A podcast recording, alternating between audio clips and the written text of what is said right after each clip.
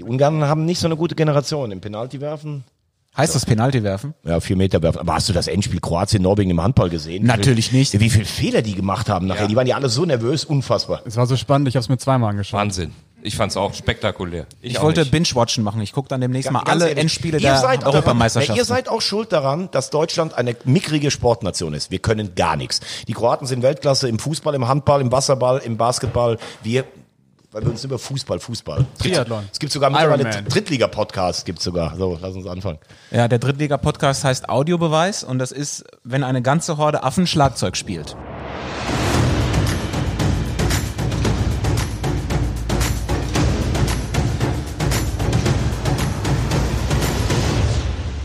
War natürlich ein Zitat, ne? Weiß jemand von wem? Ja. Ja, ja, dass Yannick das weiß, ist klar. Die anderen gucken wieder mit großen Jan Augen. Löhmannsröhm ist zurück in der Liga. Ich gucke gerade so auf Markus äh, Tablet, weil er seinen Puck eintippen muss. Das ist ja äh, lebensbedrohlich bei dir hier gerade. Genau, damit ist es ausgefallen für diese Veranstaltung. Aber spielt man Super. Fußball nicht mit Ball statt Super mit Puck? Einstand. Also jetzt, äh, jetzt werden hier Es die Rollen vertauscht. Du fängst mit einem Höhnerwitz an. Also das finde ich jetzt wirklich. Soll ich mal mit einem Schäferwitz Ja. anfangen? Mach mal. Bitte. Was sagt Andreas Porani, wenn er die Sparkasse betritt? Ich heb ab. Sowas muss ich auf dem Schulweg morgens, wenn ich meinen Sohn zur Schule ertrage. Und mein, mein Sohn hat aber richtig rausgelacht. Also für, einen- für einen Zwölfjährigen ist es in Ordnung. Jetzt kann noch abgeschaltet werden. Wirklich. Lass uns noch mal, lass uns noch mal die Reset-Taste drücken hier. Heute, Veggie, stellst du uns mal alle vor. Das finde ich gut. Ja? Das ist auch ein guter Test, ob du unsere Namen alle kennst. Okay, also der Mann am Mikrofon, der das Ganze hier immer, wie soll ich das sagen, moderativ begleitet, strukturiert, vorbereitet, Zitate raussucht. Äh, jemand, den ich noch gar nicht so lange kenne, den ich im äh, Nachtleben in Köln lieben und schätzen gelernt habe. Bin dir zugelaufen. Ganz genau, der morgens mich weckt mit dem Burschen zusammen, ähm, also am Mikrofon heute oder an den Tontables. Mein Kollege Tobi Schäfer, schönen guten Tag. An Tobi. den Tontables. An den Turntables. Müssen aber nochmal in die Nachhilfe gehen. Ganz genau. Ja. Dann- ja, herzlich willkommen. Freue mich sehr. Dann würde ich sagen, das gute Gewissen dieser Truppe hier ähm, in Sachen Pünktlichkeit. Also man kann zum Beispiel so sagen, man trifft sich normalerweise für ein Spiel im Betzenberg um Viertel vor zwölf. Von Köln nach Lautern braucht man zwei Stunden, wenn man so fährt wie ich, wenn man zweieinhalb Stunden, wenn man fährt wie Yannick Barkic. Ich brauche länger mit der Bahn. Ah, Ich würde dich morgens um 7 Uhr dann am, ähm, am März nicht abholen. Dann können wir noch kurz mal, also man weiß ja nicht, ob da schon Stau und sowas. Lieber Yannick, danke, dass du viel Disziplin in mein Leben gebracht hast. Dankeschön. Das lasse ich jetzt kommentarlos so stehen. Genau. So, und dann rechts, ja, was soll ich sagen? Elder Statesman, Vorbild, Funktion. Ähm, also alles, was ich menschlich äh, und sportlich noch nicht erreicht habe, verkörperst du für mich. Die, äh, also ich würde sagen, die graue Eminenz vom Moternusplatz. Hallo Markus Höhner. Warum grau? Ansonsten war alles gut. Und das Ganze wird natürlich veredelt durch den Geysir der Geysire durch Thomas Wagner. Schön, dass du jedes Mal dabei bist, obwohl wir eigentlich am Anfang gesagt haben, ja, manchmal kommt der Thomas dazu und manchmal ist er eben nicht da. Ja, dann sagt mir, wenn ich, wenn ich euch störe. Dann Nein, um Gottes Willen, na, wir, wir legen ja die Termine extra mal so, dass du gleich noch zum Zahnarzt kannst oder was ist Genau. Letzte Woche Wasserball und heute Zahnarzt. Wir wollen keinen anderen als dich. Okay, das Bist nehme uns ich jetzt. ans Herz gewachsen. Ich bin euch zugelaufen. Wir sprechen wieder über die Lage in der dritten Liga. Der Audiobeweis ist powered by Sport 1 und wir sind wie immer in Gottes grüne Wiese. Herzlichen Glückwunsch nachträglich. Übrigens, die Gottes grüne Wiese ist 16 geworden. Und jetzt Herzlichen Glückwunsch. hier wird während unseres Podcasts jetzt gerade äh, renoviert. Die Feier war offenbar amtlich. Also hier wird jetzt gestrichen und, Und da hinten streicht jemand, der ist bei uns ein exzellenter Tontechniker bei RTL und ist, hat ein schweres Laster. Er ist Fan von Hannover 96, einer strahlenden Fußballmarke. Puh. Oh, ein hartes Los. dann äh, kümmern wir uns lieber um die dritte Liga. und sprechen als erstes über das Montagsspiel gestern Abend. Lautern gegen Groß Asbach, am Ende keine Tore, obwohl gefühlt zehn hätten fallen können. Yannick, du warst ja da vor Ort. Wie war dein Eindruck von, von dem Spiel gestern Abend? Also ich muss sagen, es war 0 zu 0 der ähm, besseren Art, wenn man das so gerne sagt. Es war Chancenverhältnis so von, okay, das war jetzt die erste Phrase, ne? Phrasenschwein. Boah, das brauchen wir jetzt auch Also ein langsam. gefühltes Chancenverhältnis von äh, 15 zu 12. Es hätte locker 6 zu 3 ausgehen können. Am Ende war es ähm, Maxi Reule, der der Held des Spiels war, der ähm, den Punkt festgehalten hat für Groß Asbach. Insgesamt muss ich sagen, der FCK wirkt sehr gefestigt. Die ganze Stimmung rund um, um den Betzenberg ist sehr positiv, sehr euphorisch. Ich finde es ein bisschen ähm, vielleicht zu euphorisch, aber das werden jetzt die nächsten Wochen zeigen, wie das weitergeht. Unterm Strich waren es aber dann doch zwei verlorene Punkte für den FCK, weil du gegen den Abstiegskandidaten wie Groß Asbach einfach zu Hause gewinnen musst. Ich weiß, dass schon vor vielen Wochen der von mir so unendlich geschätzte Kollege Thomas Wagner gesagt hat, der beste, der wichtigste Faktor bei Groß Asbach ist der Torwart Reule. Ich habe gestern Abend echt Bauklötze gestaut, was der da, die Krake Reule, was der da alles rausgegrapscht hat, das war unfassbar.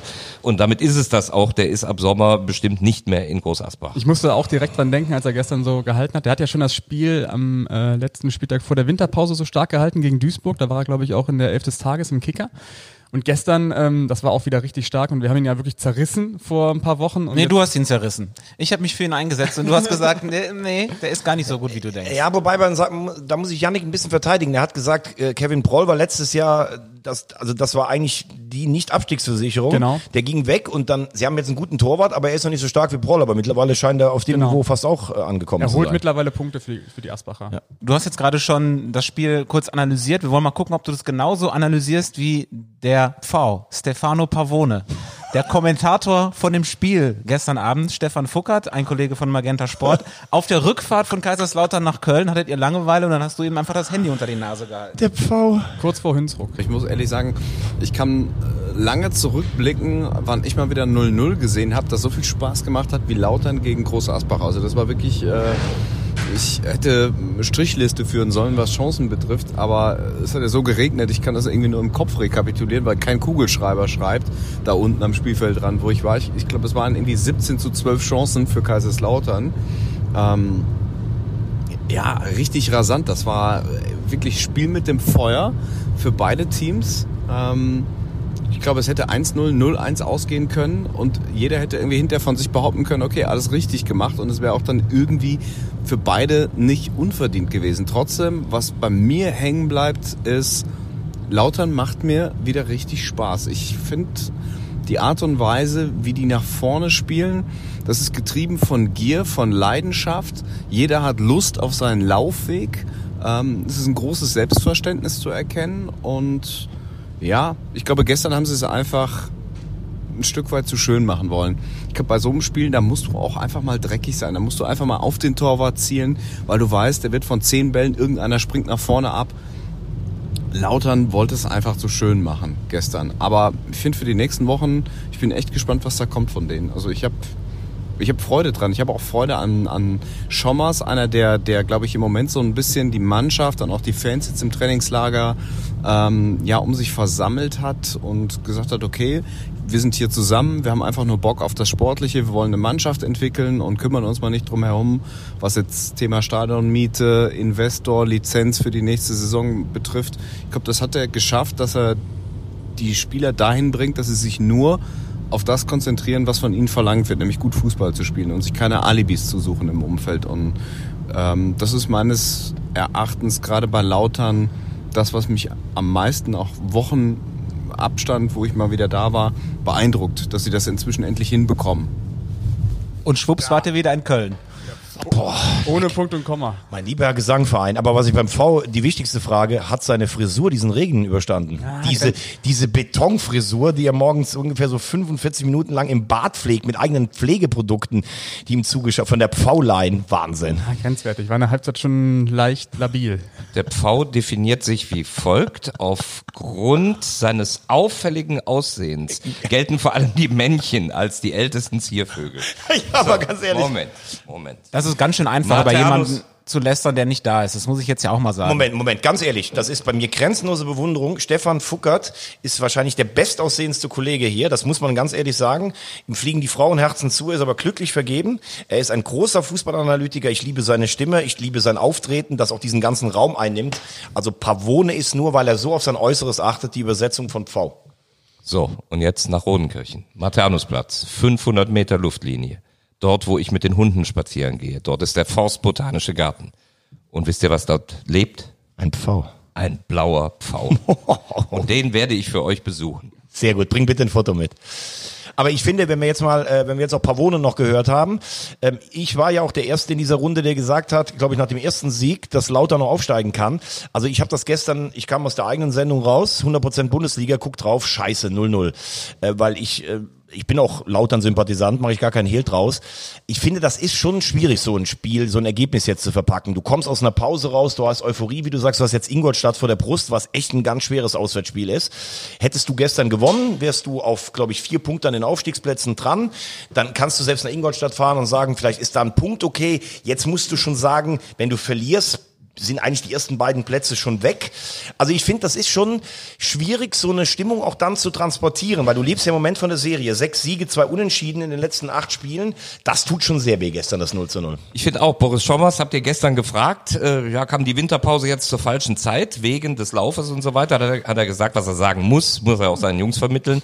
Nein, keineswegs, war wichtig, um zu regenerieren, um anzuknüpfen. Ähm, und gestern hatte ich schon das Gefühl, dass das natürlich jetzt eine relativ brisante Geschichte ist. Nimmst du deinen Lauf mit rüber oder bleibst du ein bisschen hängen? Denn schließlich, sie, sie haben ihre Tore nicht gemacht, haben hinten relativ viel zugelassen und deswegen stehst du jetzt erstmal mit einem Punkt nicht so dolle da.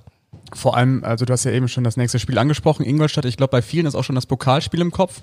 Düsseldorf kommt ja dann schon in der Woche und anschließend das Spiel gegen Münster, die Hildmann-Rückkehr. Also das sind jetzt so drei Spiele, wo sich sehr viel drehen kann, auch in der Stimmung wieder. Weil wenn du jetzt in Ingolstadt nicht gewinnst, dann fliegst du vielleicht im Pokal raus, dann sieht es schon wieder ganz anders Der- aus auf dem Der Wettbewerb. Pokal darf meiner Meinung nach für Kaiserslautern keine Relevanz haben, wenn du wirklich noch an den Wiederaufstieg denkst. Den Pokal musst du irgendwie, das ist das unwichtigste Spiel. Aber es gibt Kohle.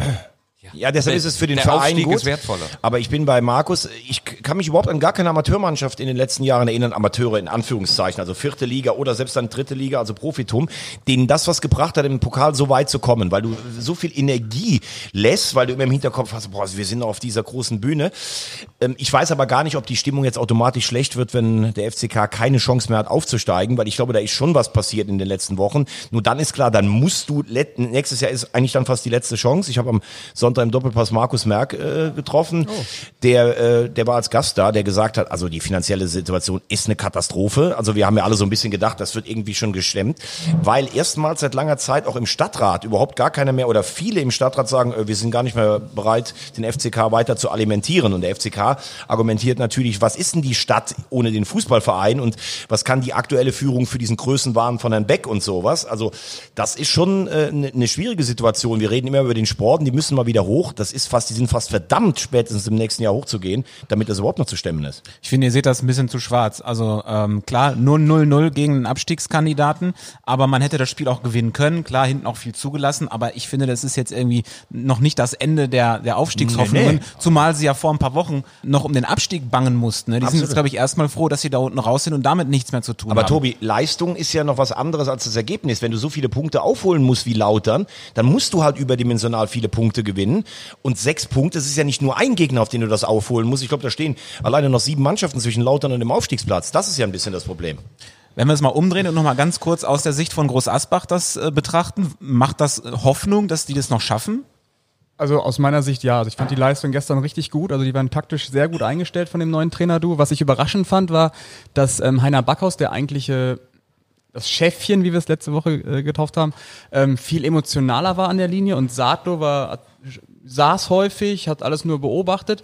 Ähm, Spannend wäre gewesen, was ist in der Kabine? Wer sagt denn, wer macht denn da die Ansage? Aber prinzipiell muss man sagen, Groß Asbach war sehr gut eingestellt gestern und ähm, war auch immer gefährlich und hätte auch immer ein Tor schießen können.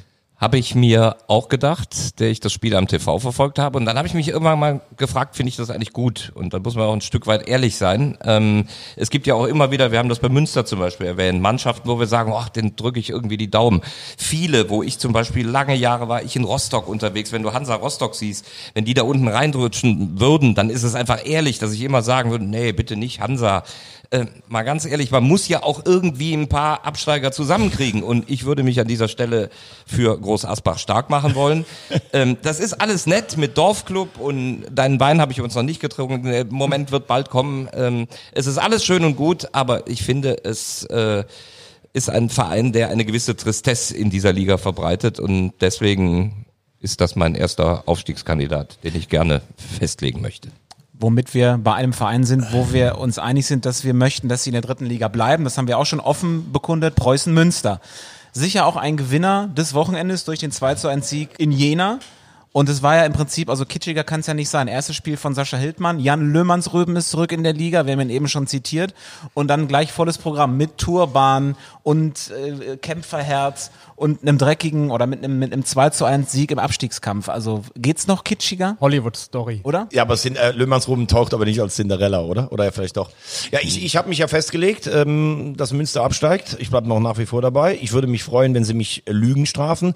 Klar ist, das war der Abstieg für Jena. Äh, man muss auch mal, äh, wir können nicht jedes Mal sagen, äh, ja, da ist noch was drin. Da ist nichts mehr drin. Die werden zwar jetzt irgendwann mal wieder ein Auswärtsspiel gewinnen, weil die Mannschaft sich nicht fallen lässt. Aber du musst ja irgendwann mal zu Hause gewinnen. Äh, für Münster besser kann es natürlich gar nicht kommen. Äh, Hast auch jemanden, der direkt zwei Tore macht, der jetzt vielleicht auch so ein bisschen in eine Rolle, das ist ja auch wichtig, dass Spieler sich zutrauen, Tore zu schießen. Ne? Ähm, Finde es jetzt ganz wichtig, Samstag gegen Münster, äh, gegen, gegen Duisburg, äh, weil wenn du da verlierst, dann kannst du natürlich auch so eine Aufbruchstimmung ist dann irgendwie auch weg. Auf der anderen Seite musst du denen jetzt auch zutrauen mit dem Lauf, dass die gegen die bestehen können. Duisburg schießt ja auch nicht jede Mannschaft aus dem Ding raus. Gar nicht. Gar nicht. Ich Nee, habe nee. sie am Samstag gesehen. Das Ja. hat mich äh, nur wenig überzeugt. Und mal gucken, ob die überhaupt den Schwung mitnehmen, den Mhm. sie sich in, in der Hinserie ja auch mit einer guten Eigendynamik aufgebaut haben. Äh, bin ich auch noch skeptisch. Aber ich, bleib, ich bleibe trotzdem dabei, trotz Löhmanns Röben. äh, Für mich reicht die Qualität, wenn du so weit unten drin stehst. Es hätte ja sein können, dass sie zu Saisonbeginn direkt einen Lauf bekommen und gar nicht unten sind. Jetzt, wo sie unten sind, glaube ich nicht, dass die Qualität reicht, um rauszukommen. Und was hast du gesagt? Wer steigt ab für dich definitiv? Münster. Und Münster? Jena. Wer bitte? Wer Jena. Bitte? Robert, hast du es gehört? Ja, ich habe gesagt, es tut mir leid. Kriegt er noch einmal einen Cappuccino hier? Ich habe gesagt, ich finde die Moral bewundernswert, aber wir müssen auch mal Das über Realitäten sprechen. Wir können ja nicht, weil der Kaffee hier so gut ist, sagen, Jena kommt weiter. Und weil Münster den besten VIP-Raum hat, äh, bleiben die drin. Und weil Groß Asbach einen Esel hat, bleiben die drin. Also vier müssen wir schon finden irgendwie. Gut, wir sind auf der Suche. Ähm, ich war äh, gespannt, wie was Sascha Hildmann verändern würde, auch personell und taktisch hat hat auf Dreierkette umgestellt. Cueto ist natürlich, kann man hinterher immer sagen, äh, ausgebildet beim ersten FC Köln, deswegen ist es schon schlüssig, dass er so gut Ich war so klar, dass du das jetzt bringst, wirklich. Nein, ich nein, ich, ich habe ihn aber verfolgt über Jahre und habe mich eigentlich immer gewundert, dass er keine Einsatzzeit bekommt. Ähm, ich weiß noch genau, hat in, im Drittliga-Auftaktspiel hier mal bei Fortuna Köln auch grandios äh, gezündet. Ähm, den bringt er. Und was macht er mit Löhmanns Röben? Da haben wir drüber gesprochen. Die hatten ja ein paar Probleme in Kaiserslautern. Ich finde die Rolle, die er ihm gibt, du hast Geschwindigkeit haben wir drüber gesprochen, finde ich spannend. Er setzt ihn in der Dreierkette zentral in die Mitte. Hier geht's drum, von hinten raus einen, einen Body zu haben, der, der die Jungs coacht auf dem Platz. Und ich glaube, das ist die Rolle, die er ihm jetzt gibt. Der rustikale Dirigent. Absolut. Absolut. Und wenn, und wenn du Geschwindigkeitsdefizite hast im modernen Fußball, kannst du eigentlich nur zwei Positionen spielen. Entweder die Position oder tatsächlich auf der Sechs. Dann musst du aber eigentlich der sein in einer Mannschaft, die spielerisch gut ist, wo du nicht permanent hinterherläufst, sondern wo du schon im Ansatz Leute dirigieren kannst, finde ich. Aber er ist äh, in einer Mannschaft wie Münster, die dann auch auf dem Mittelfeld überlaufen wird, wäre er auf der Position zu langsam. Hinten, wenn er zwei bei sich hat, die er dirigieren hat, die für ihn sprinten können, das passt. Was hast du eigentlich gespielt? Ich habe genau diese Position gespielt, wie Löhmannsröhm. Ich war aber, ähm, eigentlich, ist, mein Laufstil war grausam. Das war irgend so eine Mischung zwischen Wolfgang Funkel und äh, Guido Buchwald in der Endphase. Aber ich war doch äh, relativ schnell. Aber das kommt schon ganz gut hin, was du da gerade. Ich sehe, du erkennst meinen Fußballcharakter langsam. Ja, und auch plus, ja, passt. Okay. Aber Königs hat, glaube ich, nur zehn Minuten gespielt, wurde jetzt auch noch nicht gebraucht. Wenn der dann auch nochmal äh, wegen Gang hochschaltet, dann Malte Metzelder hört anscheinend den Audiobeweis. Wollte ich auch gerade sagen, das ist sensationell. dafür musst du noch einen Preis verliehen bekommen. Und da hat doch wirklich bei Löhmanns Römen, äh, Römen ein Kollege gesagt, das ist der Königstransfer von Preußen Münster. Dieses Wortspiel. Wahnsinn. Wer war das? Ja, aber Marco Königs war ja der schlüssige Transfer ähm, für Münster. Das haben wir ja schon seit November gefühlt gesagt. naja, komm, du hast es gesagt. Nein, also das ist. Es lag ja. Ehre, wem Ehre gebührt. Nein, es lag ja auf der Hand und jetzt bin ich echt mal gespannt, wie er sich macht. Ich, also ich kenne ihn so ein bisschen aus äh, Fortuna Köln-Zeiten, ist echt ein sehr netter Typ, sehr aufgeräumt auch im Kopf und wenn der, wenn der Bock auf etwas hat, ähm, dann kann der auch richtig zünden und ich glaube, es ist ähm, der richtige Charakter für diese Mannschaft aktuell. Ich finde es ja immer bemerkenswert, bei Cueto jetzt zum Beispiel, was das ähm, mit einem macht, wenn der Trainer, wenn der Trainer wechselt, dass der Spieler auf einmal aus der zweiten Reihe wieder so richtig Impulse bringen kann im Training, dass er sich anbietet und auf einmal in der Startelf steht, zweimal trifft, dass das ähm, wie so eine Veränderung Ich glaube, je länger man im Fußball dabei ist, es ist ja nicht von der Hand zu weisen, dass in den meisten Fällen irgendwas passiert bei einem Trainerwechsel. Also auch selbst wenn sie vielleicht verlieren.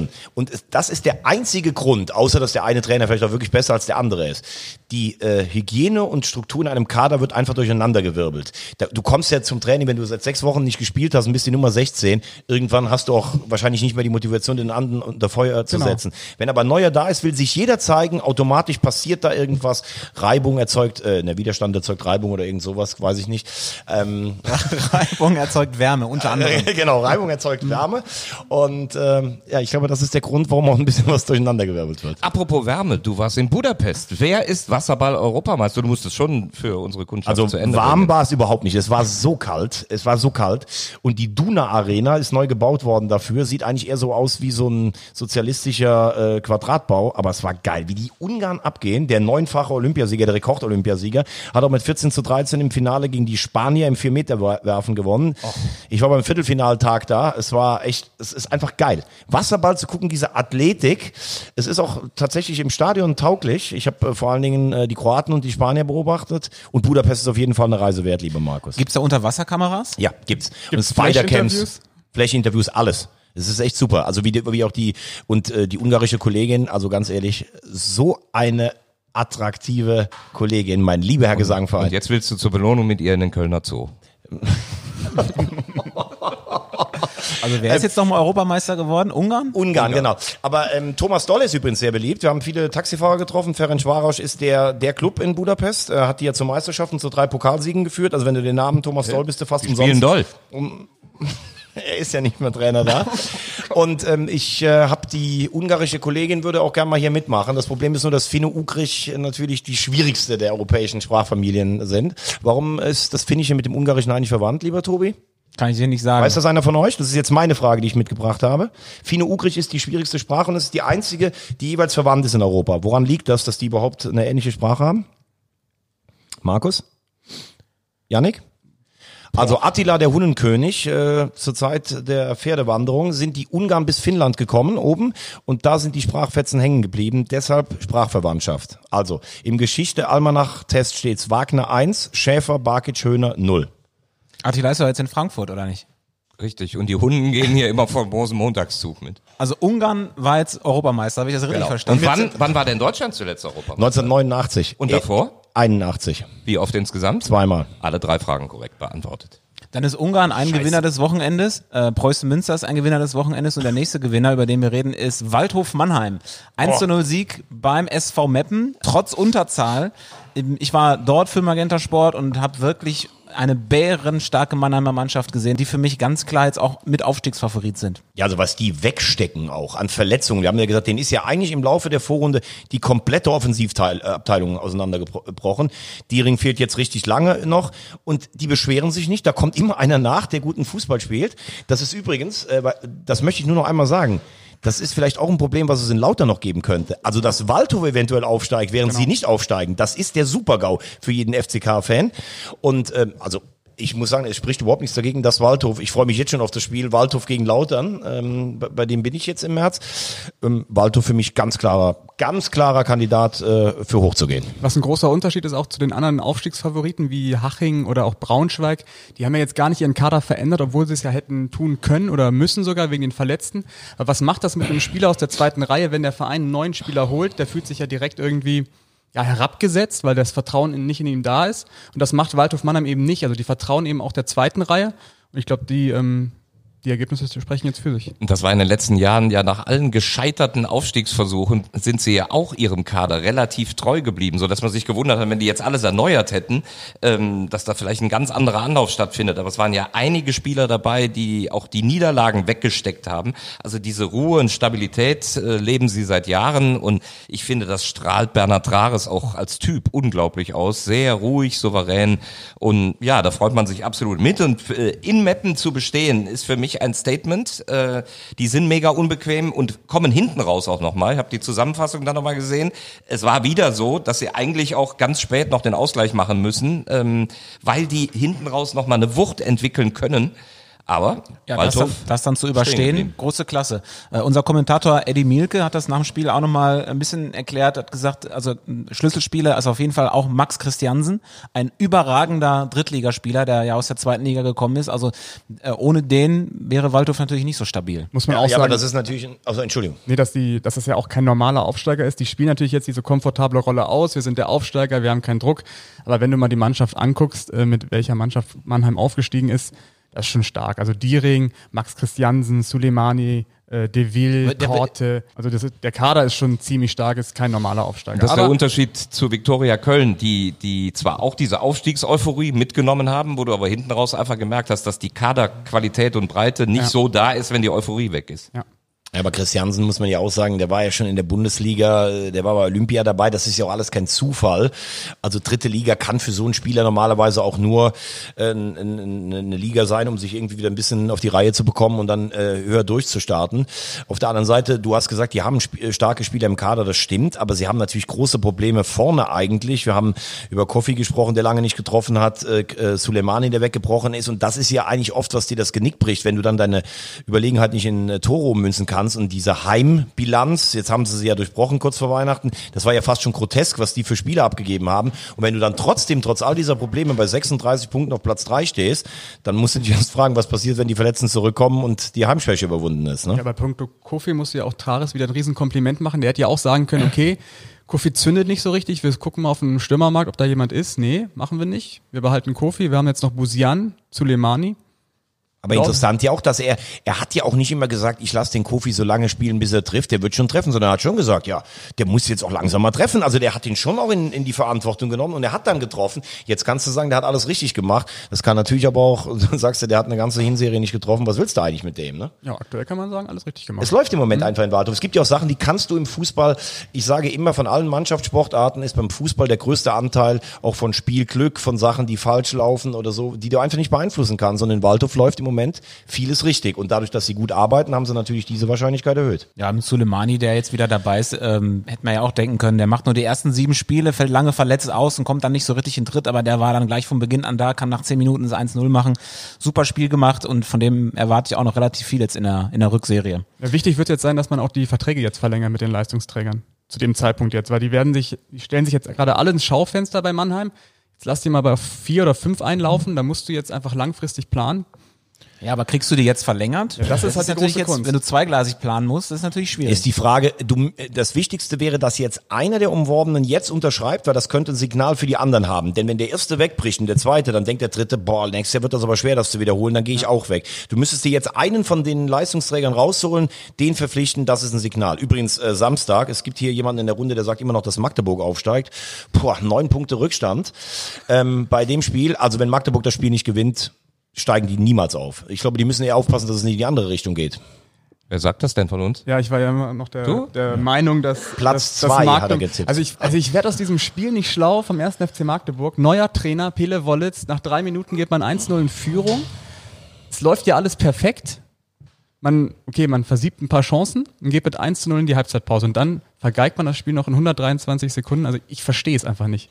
Ja, Pele Wollitz hat ja jetzt erklärt, woran es liegt. Sie haben ein Mentalitätsproblem. Also das, was Mike Franz letztes Jahr schon angesprochen hatte, hat Pele Wollitz wohl auch schon im Training ähm, erkannt. Und er hat gesagt, ein Sieg hätte das jetzt nur kaschiert. Also da muss er richtig rein in die Köpfe.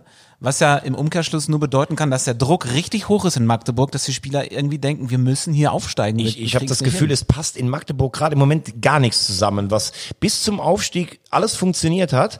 Und wir haben uns ja darüber unterhalten. Ich glaube auch nicht, dass Stefan Krämer ein Trainer ist, der eine Mannschaft nicht motiviert bekommt. Äh, Markus hat dann erklärt, dass es ein Unterschied ist, aber das ist schon trotzdem auch ein Motivator. Ich habe irgendwie das Gefühl, die haben dieses große Ziel erreicht. Wir wollen endlich mal in die zweite Liga und ab da ist irgendwas auch in den Köpfen passiert. Ich verstehe das gar nicht. Ich meine, die Mannschaft ist auch nicht so gut, wie du es meinst, finde ich nicht. Und wenn selbst ein Wollitz eine 1-0-Führung zu Hause nach drei Minuten mit dem, was er mitbringt, nicht in die Mannschaft irgendwie implantieren kann. Und ich meine, Zwickau ist ja nun jetzt nicht äh, der, Übergegner. Also da scheinen wirklich strukturell ein paar Sachen schief zu liegen. Zumal du hast eben gesagt, Spielglück. Es gibt natürlich auch analog Spielpech. Wenn, wenn du so ein Spiel dann ins Ziel bringst, dann hast du natürlich gerade als Pele Wollitz, der sehr über die Emotionen kommt, dann auch eine Gelegenheit, das mit deiner Mannschaft zu transportieren. Jetzt sind wir da, jetzt sind wir wer. Das ist natürlich ein Nackenschlag für ihn. Äh, das tut richtig weh. Und ich glaube, es ist natürlich auch generell in einem Kader ein Problem. Einmal in die zweite Liga hochzugehen, ist was anderes als wieder in die zweite Liga hochzugehen. Das, das ist ein. Riesenunterschied. Erster Sieg von Zwickau in Magdeburg seit 1971. Die Älteren von euch können sich bestimmt daran erinnern. Oh, mein Geburtsjahr. Finde ich auch Wahnsinn. Was Zwickau immer wieder mit Joe, dann denkst du so, boah, dann haben sie zu Hause irgendwie so einen Vorsprung verspielt, ne, und jetzt könnt's, und dann so ein Ausrufezeichen. Also das, Von das, jetzt auf gleich. Also das ist eine Mannschaft, bei der eben gesagt, wir müssen vier finden. Zwickau will ich nie finden. Ich will, dass die immer drin bleiben. Aber ein, eine Sache vielleicht noch, die Wollitz auch angesprochen hat, die, die er vermutet, dass auch körperliche Unfitness äh, dahinter stecken könnte, die dann zur Folge hat, dass du auch im Kopf dann nicht frisch bist. Ähm, das wäre aber hart. Da muss ich aber sagen, damit schießt er sich aber selber ins Knie. naja gut, er ist ja noch nicht so lange dabei. Ja, ne? Also das kannst du ihm ehrlich. jetzt nicht auf den Zettel Nein, schreiben. Aber er hatte eine komplette Du hast eine Vorbereitung. komplette Wintervorbereitung. Da musst du es schaffen, eine Mannschaft auf ein normales Niveau zu bringen. Naja, wenn er die Defizite so formuliert, dann will er ja damit sagen, das, das konnte ich gar nicht verbessern. So schlecht war das. Das ist auf jeden Fall ein charmanter Gruß Richtung Stefan Krämer. Das finde ich übrigens immer, auch wenn du Wollitz so sehr schätzt, das finde ich immer schlecht. Also ich kann das auch nicht mehr hören, denn wenn unter dem Vorgänger irgendetwas nicht äh, oder nicht äh, alles gut gelaufen ist, dann wärst du ja gar nicht in der Position. Also immer zu kommen mit die Mannschaft ist nicht fit, auch immer dieses unterschwellige. Ja, sie haben es doch selbst gesehen, die Mannschaft ist nicht fit, kann ich nicht gelten lassen. Wenn du drei Wochen so, äh, Wintervorbereitung hast, muss die Mannschaft fit sein. Dir ist aber schon klar, wenn ich jemanden schätze, bin ich nicht uneingeschränkt. Bei, ne? Nein, So, aber das findest du Genau. wahrscheinlich auch nicht gut. Dieses immer nachtreten gegen den Vorgänger, die. Mannschaft ist nicht fit. Nee, das äh, macht man nicht. Allgemein. Wo die Vorbereitung offenbar auch ein bisschen zu kurz war, war in Braunschweig. Die haben sich absch dann jetzt. abschlachten lassen. Das ist wieder mit in der Und von Marco. Antwerpen. Möchtest du nicht über Braunschweig reden? Ich möchte drüber reden, aber ich werde ja mittlerweile, wenn die ein Gegentor kriegen, dann rappelt das Handy und ich brauche schon gar nicht gucken, wer es ist. Also trotz namhafter Zugänge, ja, Pourier, äh, Biancardi, dann hat Fürstner wieder gespielt. Und trotz. Das trotz ist- das des ist- Audiobeweis Podcasts Posterboys. Marco Antwerpen. Das erinnert mich mittlerweile übrigens in der Gesamtsituation an so manche Zeit als Berichterstatter vom Kölner Geisbockheim beim ersten FC Köln, wenn der FC wieder ein wichtiges Spiel verloren hat und der Trainer rausschmiss drohte. Dann kam ich da morgens um halb zehn irgendwie angewackelt, steige aus meinem Auto, da kamen die Rentner schon. Oh, wir haben die wieder gespielt, was was war da wieder los? Da musste ich immer sagen, das war ich ja nicht schuld. Ne? Und hier ist es mittlerweile Gegentor vor Eintracht Braunschweig, da krieg ich als erster eine Nachricht. Weil ich gesagt habe, die steigen auf. Und soll ich euch was sagen? Die steigen auf. Nein, die steigen nicht auf. Ich glaube auch da würde ich jetzt eine Privatwette mit dir sogar eingehen. Man muss ja auch ehrlich sagen, der äh, Effekt des Trainerwechsels ist ja komplett verpufft. Also wenn du mal, wenn du dir die Bilanz anschaust von Antwerpen, wie viele Spiele hat er jetzt gemacht? Sechs, ich, Ich habe glaube, mir nur hat aufgeschrieben, seit vier Spielen sieglos, wusste ich jetzt auch gar nicht, Ja. dass, es, dass sie so lange nicht gewonnen Also die haben. haben- Habt ihr das gehört? Ich habe mir aufgeschrieben, wusste ich jetzt auch nicht, um mir dann wieder einen reinzudeulen. Nein, nein, die haben, die haben sechs Spiele gemacht. Ich glaube, zwei Siege, zwei Unentschieden, zwei Niederlagen. Also totaler Durchschnitt. Das ist, glaube ich, noch sogar ein schlechterer äh, Punkteschnitt als sein Vorgänger. Und wir waren uns ja einig. Ich halte Antwerpen ja auch für einen guten Trainer. Ich habe gedacht, da gibt es so ein bisschen Ärgerlich. Aufbaustimmung. Da, nein, ich habe das ja vorher immer gesagt. Aufbruchstimmung scheint ja ein schwieriger Kader zu sein, dass er die Leute auch zusammenführt. Aber er hat die ersten zwei Spiele gewonnen und seitdem nicht mehr. Also das spricht jetzt nicht dafür, dass da ein großer Trainereffekt eingetreten ist. Ich glaube einfach, dass es in der Mannschaft überhaupt nicht stimmt. Halte sie von den Einzelspielern eigentlich ganz gut besetzt, aber auch jetzt nicht zwingend, dass er damit hoch muss. Und da kann dann auch ein Trainer alleine auch nichts ausrichten. Wobei ich bin dann eher doch beim Trainer, haben ja neue Leute dazugeholt. Insgesamt gab es sechs Umstellungen jetzt im Vergleich zur letzten elf und dann hast du ja eigentlich einen ganzen Winter Zeit, das einzuspielen.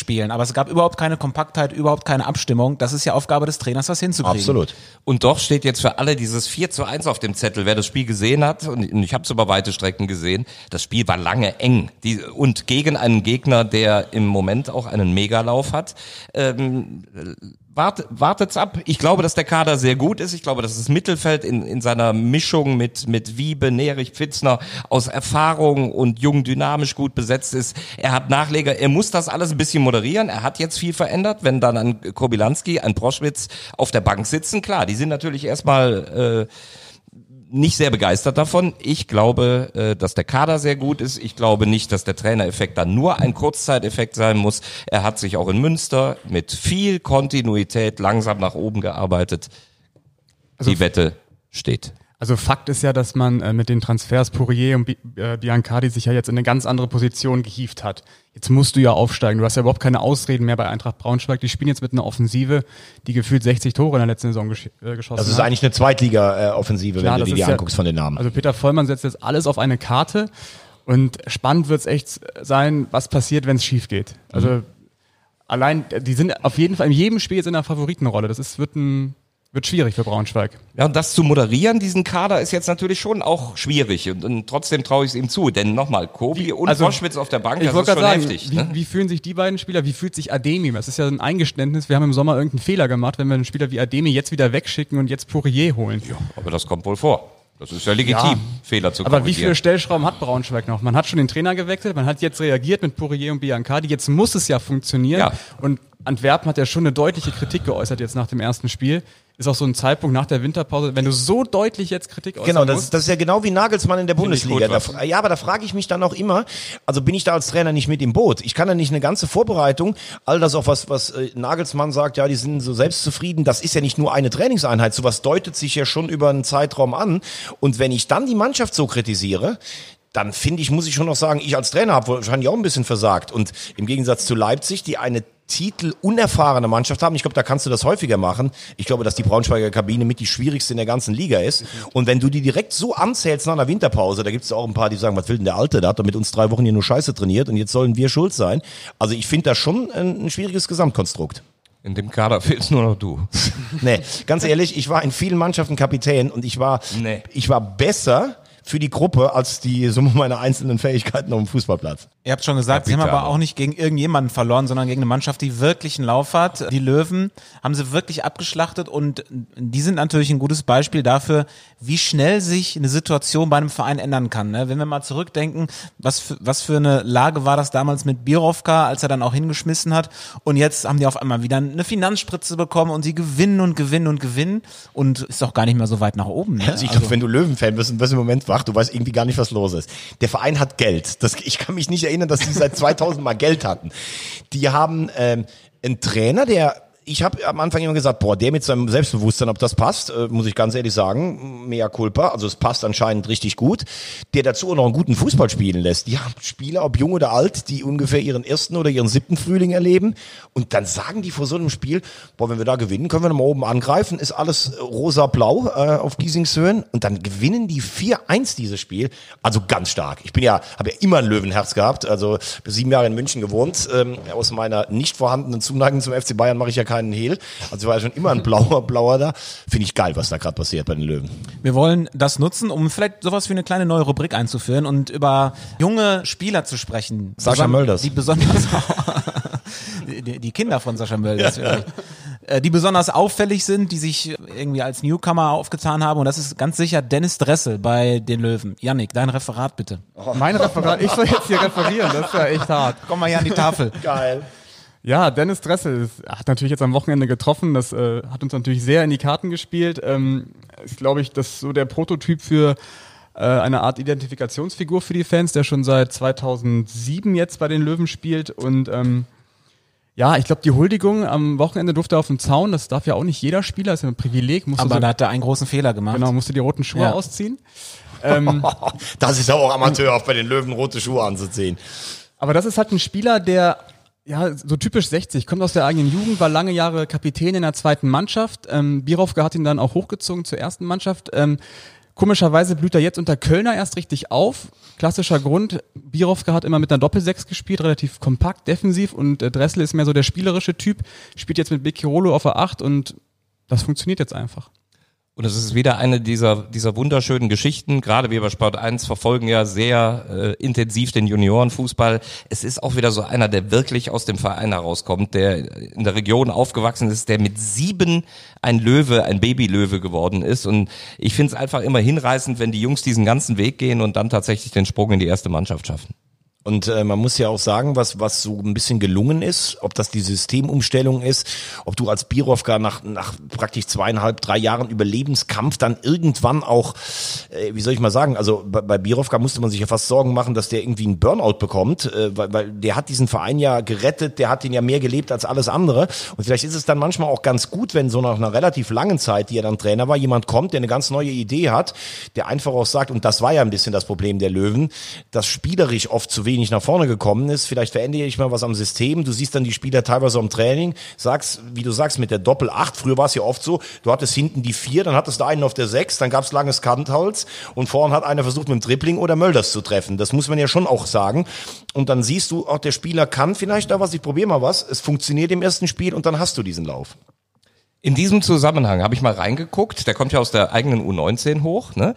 Sind, spielen die eigentlich in der U19 Junioren Nicht mehr. Bundesliga? Das ist richtig, was du sagst. Aber dann habe ich mal geguckt, wir sind hier in der dritten Liga unterwegs, weil das ist ja auch eine Budgetfrage, das kostet Geld. Wie viele Drittligisten und wer, äh, könnte ich dann jetzt aufklären, ich habe es konkret nachgeguckt, also insofern, das kann man nicht aus dem Ärmel wissen. Wie viele Drittligisten gönnen sich einen U19 Bundesliga-Kader? Das heißt, sie investieren so, dass deren U19 in der obersten Bundesliga Ich bin, also ganz ehrlich, Der guckt mich an. Also was mir einfällt, ist, glaube ich, wird's Magdeburg, aber nicht mit mir in Zug. Mag Magdeburg und Chemnitz, Duisburg. Moment, Moment. Magdeburg stimmt. Chemnitz stimmt. Duisburg stimmt. Respekt. Ja, ich Das würde ist jetzt einfach mal, gut. ich gehe es in meinem Kopf mal runter, die Tabelle, also die Drittligatabelle, nicht, dass du wieder Genau. denkst, ich, wür- Nein, überhaupt jetzt- nicht. Ich sag würde ja auch, dass ich es nachgeguckt Lautern? habe. Okay. Lautern ist, nein, Lauter nicht. Lautern? Groß. Asbach auch nicht. Lautern stimmt. ist Lautern wieder drin, weil die waren Ist abgestiegen. in der Bundesliga Süd Okay, weil die waren Das ist der vierte von sieben. Warte mal, jetzt muss ich mal gerade weiter runter Nee, gucken. nie nachgucken, dass er, achso, Nein, du guckst dir die Drittligisten an. Ja, Genau. vier von zählen, zählen die. Bayern jetzt auch? ich, ich glaube Hansa Rostock. Stimmt, die Bayern haben, nee, die habe ich so nicht genommen. Ja. Stimmt, aber die könnte man theoretisch noch dazu nehmen. Hansa Rostock? Nein. Nicht? Die zwei aus dem Nord-Nordosten hast du. Magdeburg und Chemnitz. Im Süden habt ihr Kaiserslautern und einer fehlt. Im Süden haben wir Kaiserslautern und Ingolstadt. Korrekt. Ingolstadt ist der fünfte. So, und im Westen hatten wir Duisburg. Einen müsst ihr wissen, das ist schon eine Hilfe. Victoria, Victoria Köln mit Genau. Jürgen Kohler. Mit, Münster. Jür mit Jürgen Kohler. Und der letzte ist tatsächlich Münster. Preußen Münster. Wir haben den Trainer neulich zu Gast gehabt. Also Chemnitz, Magdeburg, Ingolstadt, Kaiserslautern, Viktoria Köln, Duisburg und Münster. Also erstmal starke Detailarbeit, muss man sagen. Aber was, ich, was ich eigentlich erschreckend finde, nein, ganz ehrlich, weil man hat ja früher immer gesagt, die Löwen haben so eine gute Jugendarbeit, dass die mit den Bayern immer auf Augenhöhe sind. Und ich habe dann mal geguckt, die äh, U19 nicht mehr in der höchsten Liga, ich glaube die U17 auch nicht. Und das war ja immer das Pfund. Wenn du mal eine Mannschaft aufstellst, was in den letzten 20 Jahren bei den Löwen weggegangen ist, da kommen die ja die Tränen, also die Blauen eigentlich. Und ähm, die Bayern machen natürlich auch richtig Alarm, auch in dem Bereich da unten mit ihrem riesen Campus. Und der Haching zum Beispiel spielt auch eine gute Rolle in der Jugend. Ist schon bitter, was da weggebrochen ist, aber vielleicht kann ja sowas wie ein Dressel, wenn der dann doch äh, spielt, auch mal wieder so ein bisschen einen Umschwung äh, machen. Aber was ich auch schade finde, bei finanziell so schwach gebetteten äh, Clubs, da wird dann irgendwann an der Jugend gespart. Und das ist ja eigentlich das Schlimmste, was es gibt. Das ist genau der Grund, warum ich nachgeguckt habe, weil dann denkst du am Wochenende noch die Benders wieder gesehen, weil Ja. Julian Weigel, was da für Raketen rausgekommen sind und jetzt sind sie eben nicht mal mehr in der U19 Junioren Bundesliga.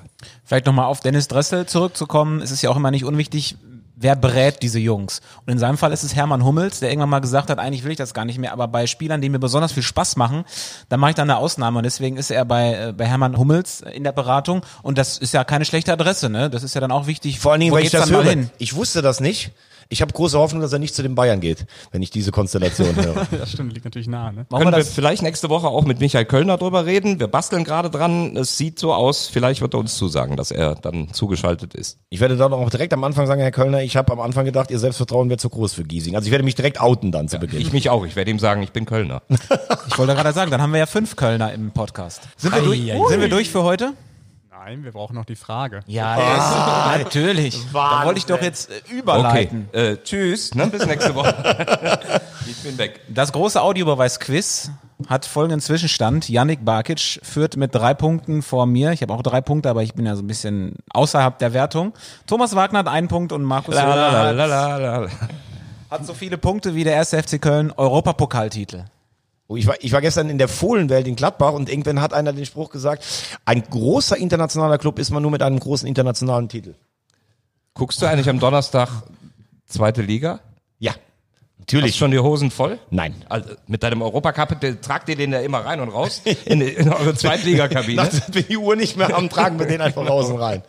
Die Frage heute lautet, gut zuhören, und ich überlege, ob wir nicht eine anonyme äh, Antwort machen. Das heißt, dann müsstet ihr das das aufschreiben. ins Oder ihr tippt ins Handy ein und zeigt es mir. Ja. Das ist eine gute Idee. Das ist gut. Äh, nicht voneinander abschreiben, bitte. Ich, ich schreibe es in die Gruppe rein. Obwohl ihr natürlich jetzt auch ruckzuck googeln könnt, wenn ich, wenn ich die Frage Wo soll ich das denn reinschreiben? Ich appelliere an eure Ehre. Schäfer mache ich. Schreib's dem Tobi. W Ach so, ja genau, schickt mir bitte eine WhatsApp, das ist gut. Ja. Moment, Moment. So, okay. Die Technik. Ich brauche den Bug. Wer ist... Moment, ich so. habe dich noch nicht. Du brauchst Achso, den Markus Puck. braucht den Ich, Puck. schrei ich schraub's, äh, schreib's in den Du musst Audiobeweis. jedes Mal den Puck eingeben, wenn du dein Genau. Smartphone benutzen willst. Nee, nur wenn ich zum Eishockey gehe. So. Wer ist der torgefährlichste Ausländer in der Geschichte der dritten Liga? Also welcher Ausländer hat die meisten Tore erzielt? Ich weiß es. Das ist nicht dein End. Äh, äh, echt? Und ich war auch der Schnellste. Du hast es jetzt in die Audiobeweisgruppe geschickt. Ja. Oh. damit damit habe ich einen Punkt. Das ist nicht dein Ernst. Das ist nicht dein Jetzt Ernst. seid ihr raus, ich war schneller. Ja, nee, das, nee, nee, es hieß die Zeit. Also gut, ich kann jetzt sagen, ich hätte es auch, äh, rei- aber das ist ja Wahnsinn. Jetzt kriegen wir alle einen Punkt. Ja, weil ihr mich so gehetzt habt. Aber jetzt lass uns doch mal abwarten. Was hättet ihr denn geantwortet? Also die Antwort von Markus ist, sag's. Janjic. Ja, was hättet ihr gesagt? Ich war noch nicht so weit. Ich bin die, äh, war bei Fink stehen geblieben, aber. Ist ja kein Ja, ich Ausländer. weiß, deswegen musste ich ja weiter runtergehen, aber das ist mir nichts weiter Ah, eingefallen. du hast gegoogelt oder was? Nee, ich wollte was eintippen und dann kam ich, bekam ich eine WhatsApp. Da stand Janjic drauf und dann dachte ich mir, ja, könnte, könnte passen. Ja, muss man ja ganz ehrlich sagen, du gehst ja erstmal die Leute durch, die dir einfallen, die überhaupt Tore gemacht Genau. haben. ne? Das muss, ja, muss man ja ganz ehrlich sagen. Also bei dem traue ich es normalerweise auch zu. Und Janic, weil wir hatten den ja letztes Mal schon mal irgendwann auch bei Tor, ähm, hier bei, bei Torjägern, ist der Name mal gefallen. Also der würde mir schon auch einfallen. Ob ich den jetzt gesagt hätte, weiß ich nicht. Es stand so schnell da. Also ich würde sagen, du kriegst 1,5 Punkte. Wieso 1,5?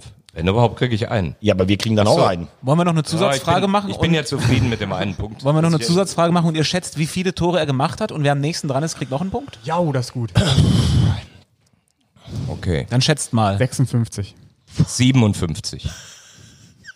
58. Okay, es sind 67. Jawohl, ich hab gewonnen! Also Thomas ein Punkt, Markus ein Punkt. Damit äh, hast du deinen ersten Punkt, Markus. Du hast taktisch klug geantwortet. Lass die, lass die Mitte mal abwarten lassen. Und ich habe jetzt echt einen Punkt. Ja, ein bisschen bitter, dass du dich mit dem Wissen nicht absetzen konntest oder beziehungsweise nicht aufholen konntest. Das ist natürlich. Also Ich hab meinen Punkt, das heißt das erfüllt jetzt mich mit 1, Stolz. 2, Und jeder- 3, 3? Hallo Leute. Und jeder in der Republik. Wie- Wieso wird eigentlich Schnelligkeit nicht bezahlt? Das, er hat gesagt, wir Ja, er hat lassen gesagt. die Uhr runter. Er ist der Spielleiter. Annette hat gefragt und Tobi hat gesagt. Ja, der ist hier der Chef im Ring. Ja? Ja. Achso, Entschuldigung. Hört ihr auch dieses leise Wimmern im Hintergrund? Geil. Ist das Ronny, der Labrador? Wir sind durch für heute. Audiobeweis der dritte Liga Podcast macht dicht. Wir hören uns nächste Woche wieder. Wo seid ihr am Wochenende? Wie macht dicht? Für Ja, heute? für heute. Ja. Ich darf Samstag nach Meppen und bin Sonntag bei dem Kracherspiel Mannheim gegen Magdeburg. Boah, das ist geil. Ich bin am Samstag in Münster. Münster gegen Duisburg. Der Westschlager. Mit dem V. Mit dem V, mit Pavone. Markus? Und ich bin nicht für Magenta unterwegs, ich bin zwei Tage für Sport 1 unterwegs und wir freuen uns mittlerweile auf das in einer Woche stattfindende Pokalspiel. Achtelfinale live, Eintracht Frankfurt gegen RB Leipzig. Dienstag, 4. Februar ab 18.30 Uhr. Machst du das? Und ich darf es kommentieren. Dann viel Spaß bei allem, was Große ihr macht. Vorfreude. Und bis nächste Woche.